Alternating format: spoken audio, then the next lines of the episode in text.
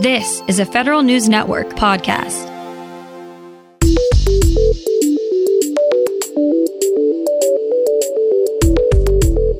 Coming up on today's federal newscast, OPM is out with new ways agencies can remain fully staffed while political appointees are being confirmed. The government wants to get a handle on who it's buying drones from. And it looks like the newest military branch has found a place to call home. These stories and more in today's federal newscast.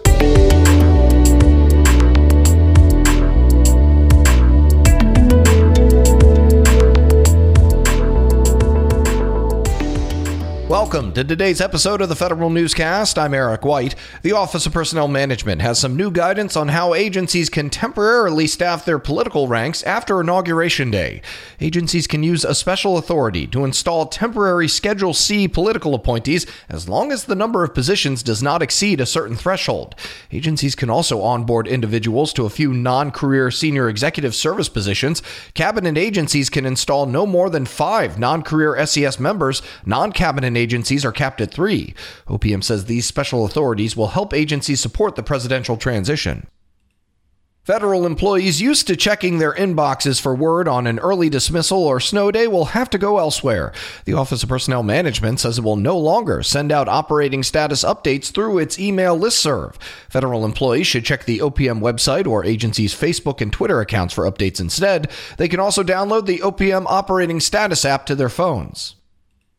Another year, another milestone for the Merit Systems Protection Board. More from Federal News Network's Nicole Ogrysko. The MSPB marked its fourth year this month without a quorum. It hasn't been able to grant final decisions for employees and agencies who appeal disciplinary actions for the entirety of the Trump administration, and it hasn't had any members at all in nearly two years.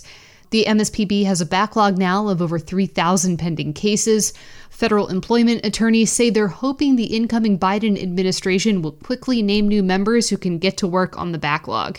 Nicole Ogrysko, Federal News Network. The General Services Administration must now make federal building prospectuses it shares with Congress available to the public. President Trump signed the Transparency in Federal Buildings Projects Act, requiring GSA to make up to 10 years of these documents available on its website. The House Committee on Transportation and Infrastructure has already made some of this information from GSA available available online. Committee member Gary Palmer was who first introduced the bill.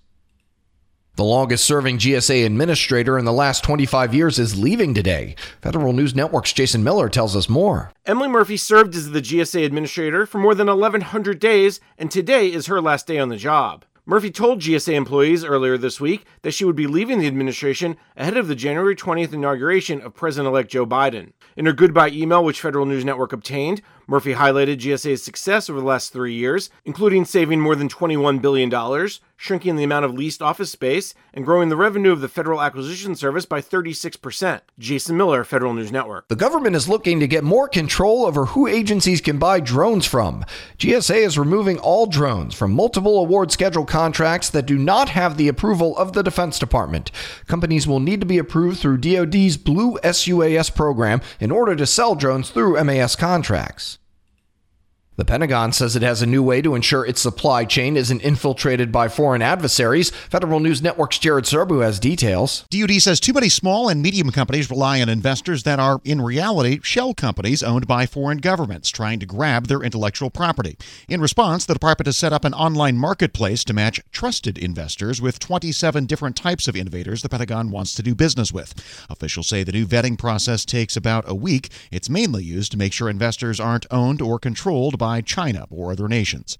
Jared Serbu, Federal News Network. The military's newest command will finally have a place to hang its hat. Federal News Network Scott Maucione reports. The United States Space Command will be headquartered in Redstone Arsenal in Huntsville, Alabama, according to the Air Force. The command was temporarily housed in Colorado Springs, Colorado until the service could find a home for the new command. Spacecom was created in 2019 with the mission of conducting operations in space and deterring conflict.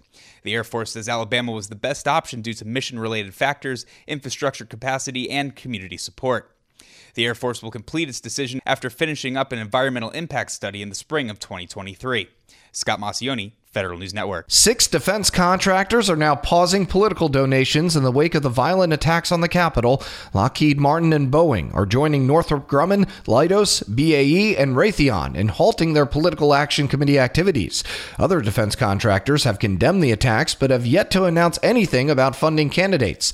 Shipbuilder Huntington Ingalls Industries is currently reviewing its donations. Other companies withholding funding include Marriott, Dow Chemical, and Amazon. A new angle on why everyone needs to keep an eye on China from the U.S. Patent and Trademark Office. Federal News Network's Tom Temin has more. USPTO has seen a rising number of Chinese trademark and patent applications, almost half the world's total, in 2019. It wanted to find out why. After a detailed look, PTO has concluded many of them are driven by what the agency calls non market factors, including government subsidies and mandates, bad faith, and defensive countermeasures. A growing number of the bad patents and trademarks end up valid in the United States and other countries, thanks to Chinese filings under international agreements. I'm Tom Temin. The IRS is calling on Congress for more funding to overhaul its taxpayer services. Federal News Network's Jory Heckman reports. The IRS estimates it'll need $4 billion to meet its obligations under the Taxpayer First Act between now and 2025. But National Taxpayer Advocate Erin Collins says the agency is already struggling with the budget it has. IRS personnel answered only 24% of taxpayer calls during fiscal 2020, and callers waited on hold for an average of 18 minutes. In person staffing at taxpayer assistance centers has also been on the decline for the past three years. Jory Heckman, Federal News Network. And one of the winning ideas under the Gear Center Challenge is about to become a pilot. The National Geospatial Intelligence Agency will be the first of possibly two agencies to lead a six month pilot to hire and train people with autism. Since there is a disproportionate amount of unemployment in the autism community and a high demand for qualified technology talent, the pilot aims to train these candidates for in demand IT positions that will lead to a career in the federal government.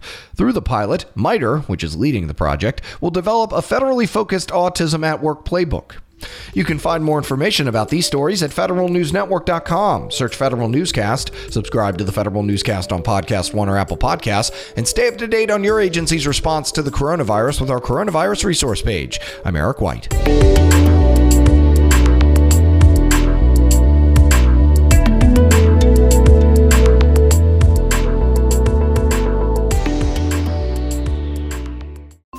Holiday, whether you're making a Baker's Simple Truth turkey for 40 or a Murray's Baked Brie for 2, Baker's has fast, fresh delivery and free pickup, so you can make holiday meals that bring you all together to create memories that last. Baker's, fresh for everyone. Free pickup on orders of $35 or more. Restrictions may apply. Get more ways to save at the Buy Five or More Save $1 each sale. Just buy five or more participating items and save a dollar each with card. Baker's, fresh for everyone. This holiday season, Peloton's got a gift for you. Get up to $200 off accessories with the purchase of a Peloton bike, Bike Plus, or Tread. And take your workout to the next level with accessories like non slip grip dumbbells, a heart rate monitor, cycling shoes, and more. Peloton, motivation that moves you. This limited time offer ends December 25th. Visit onepeloton.com to learn more. All access membership separate. Offer ends December 25th. Cannot be combined with other offers. See additional terms at onepeloton.com.